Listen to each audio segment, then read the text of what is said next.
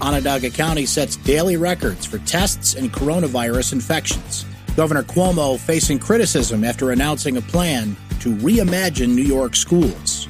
And a coronavirus hotspot in Madison County.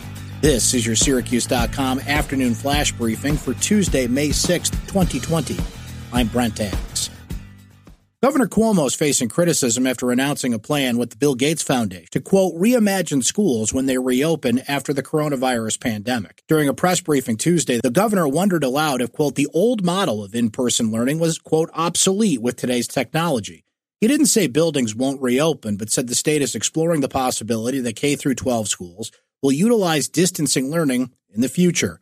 At least five organizations have already spoken out against the partnership with the Bill Gates Foundation, citing concerns about the Microsoft founder support of standardized testing and Common Core curriculum. Onondaga County received a whopping 790 coronavirus test results overnight, resulting in 63 new confirmed cases.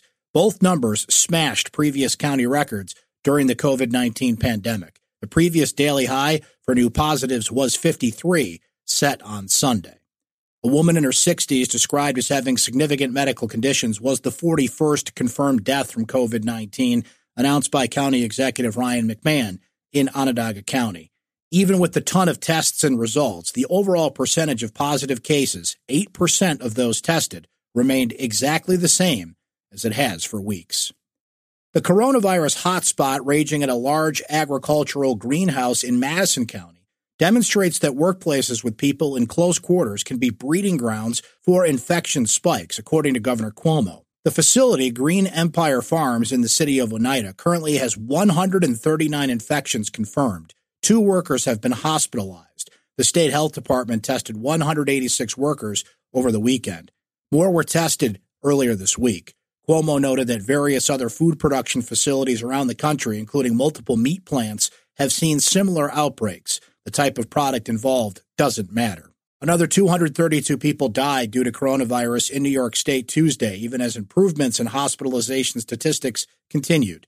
Tuesday was the sixth day in a row that new deaths were below 300, although they rose slightly from 230 on Monday. The statewide death toll is now 19,877. Calling all true crime podcast fans, Syracuse.com's newest podcast series, The Condemned, combines local history with the fascination of true crime stories. From 1888 to 1965, New York State had the death penalty, and in this time, five men from Onondaga County were sentenced to die in the electric chair for their crimes.